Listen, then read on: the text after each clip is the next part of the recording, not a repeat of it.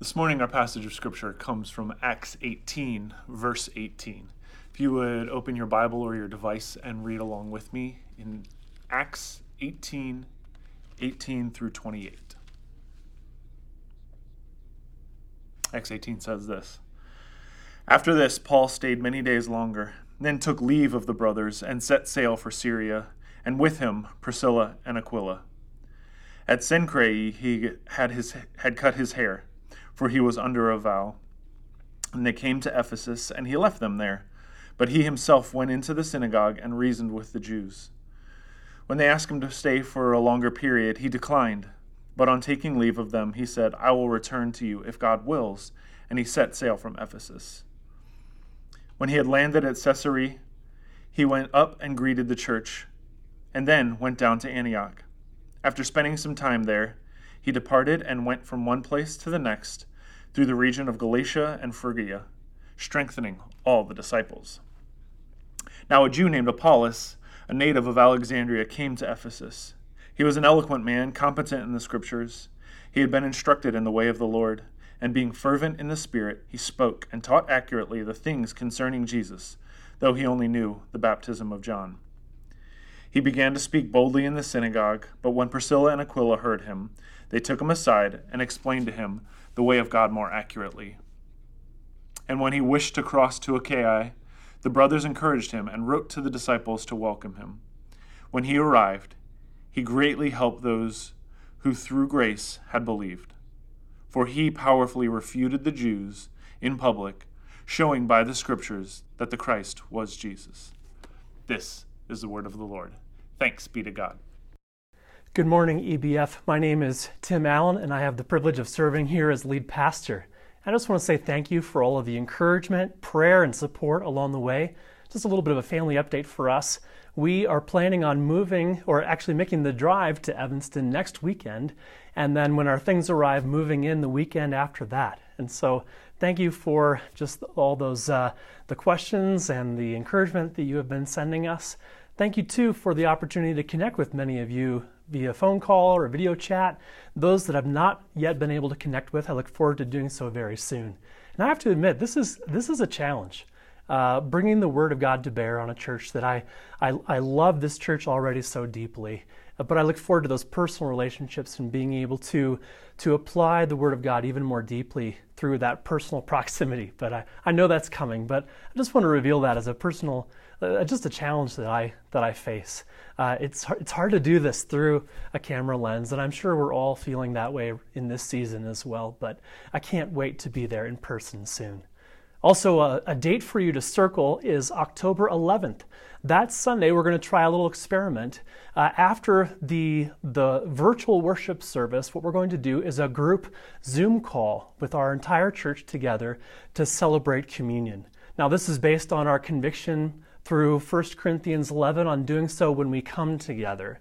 And so we're going to try this as an experiment, as an extension of the worship service, to worship God through prayer, worship God through the Lord's table, and to do so in a creative way. And so I just encourage you to circle that date. You'll be hearing more about that, and the, the link will be sent out. And also, I would encourage you to gather some communion supplies if if you don't have some on hand, or we would be happy as a church to uh, drop some supplies off for you if you are in need of those. Uh, we are at the beginning here of a brand new series exploring the church in Ephesus. And this is a church that is near and dear to my heart, and a church that I believe speaks so much to us as a church, and also to what we are experiencing together, not only together, but in our community and in this world as well. We are going to be starting off by looking at the birth of the church in Ephesus in a series called God's Gracious Gospel, looking at Acts eighteen through twenty. Then we'll turn to the letter to the church in Ephesus, looking at our unity in Christ. And then finally, we'll be looking at our first love, the challenge to the church in Ephesus from Revelation two, verses one through seven. So I would encourage you to be reading those passages ahead of time, particularly there in Acts and in Ephesians, soaking in those passages, marinating in them. And we look forward to this, this upcoming series. It's going to take us some time, but uh, going along and looking at the unity that we have because of what Christ has done. Would you join me in a word of prayer?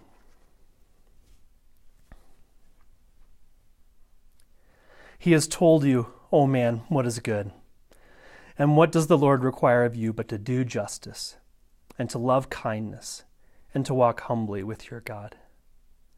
Our Father, our hearts are heavy this morning. We have found our hearts heavy for many mornings this year in our nation. We admit that we don't know everything about the Breonna Taylor story, God, but we know enough to feel profound sorrow, anger, weariness, and a deep longing for that day when all will be made new. As your daughters and sons, we cry out for wisdom, that you would increase our spiritual fervor, and God, that you might give us gospel tenacity. We need you, Lord. Our church needs you. Our community needs you. Our country needs you. Our world needs you. Father, increase our longing and passion for justice and our zeal for acting justly. Show us who around us today, Lord, needs our advocacy and more than righteous indignation in this moment, O God. We ask for radical servanthood. Father, we admit that loving kindness is easy when it is directed toward us. We are grateful that your mercies are new every morning, God. Show us who you would have us extend mercy toward today, who needs the, the life-giving hope of the gospel, and who needs tangible expressions of your kindness.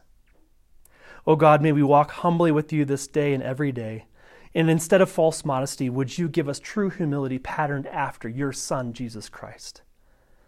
Help us to get up and walk with you into the mess, into the brokenness, into the pain, into the injustices that we see around us. May the gospel of your kingdom expand. And Father, as we open your life-giving word this morning, would you help us to hear it with open hearts, to believe it, to understand it, and to respond to it in faithfulness and obedience, giving you honor and glory in all that we think, do, and say. We love you, Lord. We pray this in Jesus' name. Amen. Amen. At the end of the Gospel according to Luke, we discover the risen Savior appearing to this fledgling band of disciples in the midst of their fear and their worship and their doubt and everything that was happening among them. We see him appear to them and say, "Peace to you." He comforts their hearts, shows them the scars in his hands and his feet, opens their minds to understand the scriptures, and says to them, "Thus it is written, that the Christ should suffer and on the third day rise from the dead, and that repentance for the forgiveness of sins should be proclaimed in his name to all nations, beginning from Jerusalem. You are witnesses of these things. And behold, I am sending the promise of my Father upon you. But stay in the city until you are clothed with power from on high." The curtain falls on Act one of Luke Acts, this magnificent drama that really is like two acts put together, or two volumes of one united work. But then as the curtain lifts on Act two in the book of Acts, we see Jesus gather the, his disciples together and declaring before his very ascension, "But you will receive power when the Holy Spirit has come upon you. And you'll be my witnesses in Jerusalem and in all Judea and Samaria and to the ends of the earth."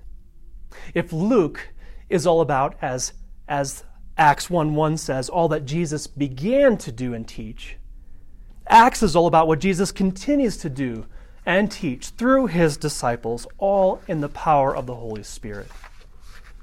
In fact, the, the sweeping theme of Acts, the great sweeping theme th- that is displayed throughout the entire book, is the unstoppable adma- advancement of the gospel of Jesus Christ in the power of the Holy Spirit through his faithful followers, all according to the plan of God. Like the gospel according to Luke, Acts was written by Luke, a reliable historian and somebody who, who interviewed eyewitnesses and carefully investigated these things. He was a physician by trade, a dear friend and co-worker of Paul's, a ministry companion, and in fact, at some points in the storyline in Acts, the narrator changes to we, first person plural. This is when Luke accompanied Paul on his journeys. He most likely had a Gentile background, since Paul names him separately from his Jewish companions, especially in Colossians four. And one beautiful thing to note is that he was with Paul to the very end of his life. In fact, Paul writes in Second Timothy four eleven, "Only Luke is with me." Luke wrote to a man named Theophilus, a name that means one who is loved by God, or one who loves God. And taking our cues then from Luke one four, Theophilus was someone who was in need of confirmation and assurance in his newfound faith. And it is possible that he was the patron that sponsored the writing and the putting together of this magnificent work, Luke and Acts. In many ways, Acts one eight then provides the structure or the framework of the entire book. It begins, "And you will receive power," in Acts one through two. And then, "You will be my witnesses in Jerusalem," in chapters three through five. Then in all Judea and Samaria, in chapters six through twelve. And then to the ends of the earth, from chapters thirteen through twenty-eight. In Acts, we see how faithful witnesses, transformed by God's gracious gospel, took Christ's worldwide disciple-making mandate to heart and took the gospel from Jerusalem to Judea and Samaria and to the ends of the earth. Here we find the Apostle Paul, as actually what we're going to do then, a little something, something a little different, is fast forward in the narrative to the material in Acts that surrounds the birth of the church in Ephesus, looking particularly, or starting off in Acts eighteen. And here we find the Apostle Paul, who, who, if you think, if you remember back to his background as a religious leader, he fiercely persecuted the church, terrorized the church, imprisoned, and stood over and approved of executions of followers of Jesus Christ. But his life was dramatically transformed by the gospel. He had the risen Savior appear to him on the road to Damascus, and then God began using him powerfully in so many people's lives, in raising up disciples, in cultivating leaders, in planting churches over the course of several missionary journeys and beyond. Let's pick up the story, though, toward the end of Paul's second missionary journey in Acts eighteen. I would like to start by reading verses one through seventeen. After this, Paul left Athens and went to Corinth, and he found a Jew named Aquila, a native of Pontus, recently come from Italy with his wife Priscilla, because Claudius had commanded all the Jews to leave Rome. And he went to see them, and because he was of the same trade, he stayed with them and worked, for they were tent makers by trade. And he reasoned in the synagogue every Sabbath, and tried to persuade Jews and Greeks. When Silas and Timothy arrived from Macedonia, Paul was occupied with the word, testifying to the Jews that the Christ was Jesus. And when they opposed and reviled him, he shook out his garments and said to them, "Your blood be on your own heads. I am innocent. From now on I will go to the Gentiles." And he left there and went to the house of a man named Titius Justus, a worshiper of God. His house was next door to the synagogue. Crispus, the ruler of the synagogue, believed in the Lord together with his entire household, and many of the Corinthians, hearing Paul, believed and were baptized. And the Lord said to Paul one night in a vision, "Do not be afraid, but go on speaking and do not be silent. For I am with you, and no one will attack you to harm you, for I have many in the city who are my people." And he stayed a year and six months, teaching the word of God among them. But when Gallio was proconsul of Achaia, the Jews made a united attack on Paul and brought him before the tribunal, saying, "This man is persuading people to worship God contrary to the law." But when Paul was about to open his mouth, Gallio said to the Jews, if I were, if it were a matter of wrongdoing or vicious crime, O Jews, I would have reason to accept your complaint. But since it is a matter of questions about words and names and your own law, see to it yourselves. I refuse to be a judge of these things." And he drove them from the tribunal. And they all seized Sosthenes, the ruler of the synagogue, and beat him in front of the tribunal. But Gallio paid no attention to any of this.